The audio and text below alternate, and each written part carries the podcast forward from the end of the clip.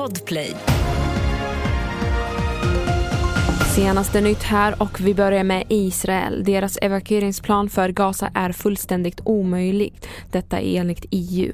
Efter mycket hård kritik från omvärlden ger Israel fri lejd för civila i norra Gaza att fly söderut. Och Israel uppger att två huvudvägar ska hållas öppna under dagen.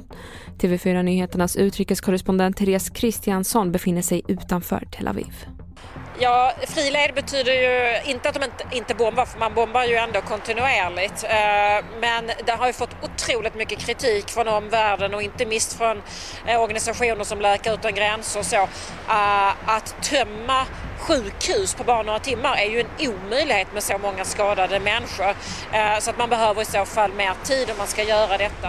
Och vidare kan vi berätta att den barnfamilj i Västberga i södra Stockholm som utsattes för en dödlig skjutning natten mot torsdag uppges inte ha någon koppling till gängkriminaliteten.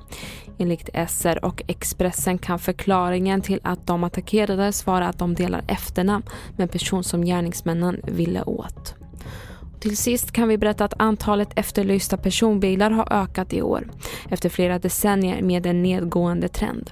Enligt polisen kan en orsak vara att stulna bilar är en viktig inkomstkälla för kriminella gäng. Fler nyheter hittar du på t v fyra punkt se, och jag heter Mergem Jamil.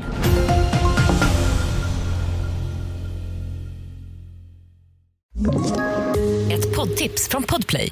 I podden Något Kaiko garanterar röskötarna Brutti och jag Davva dig en stor doskratt. Där följer jag Pladask för köttätandet igen. Man är lite som en jävla vampyr. Man har fått lite blodsmak och då måste man ha mer. Udda spaningar, fängslande anekdoter och en och annan arg rant. Jag måste ha mitt kaffe på morgonen, för annars är jag ingen trevlig människa. Då är du ingen trevlig människa, punkt. Något Kaiko, hör du på Podplay. Därför är gardinerna.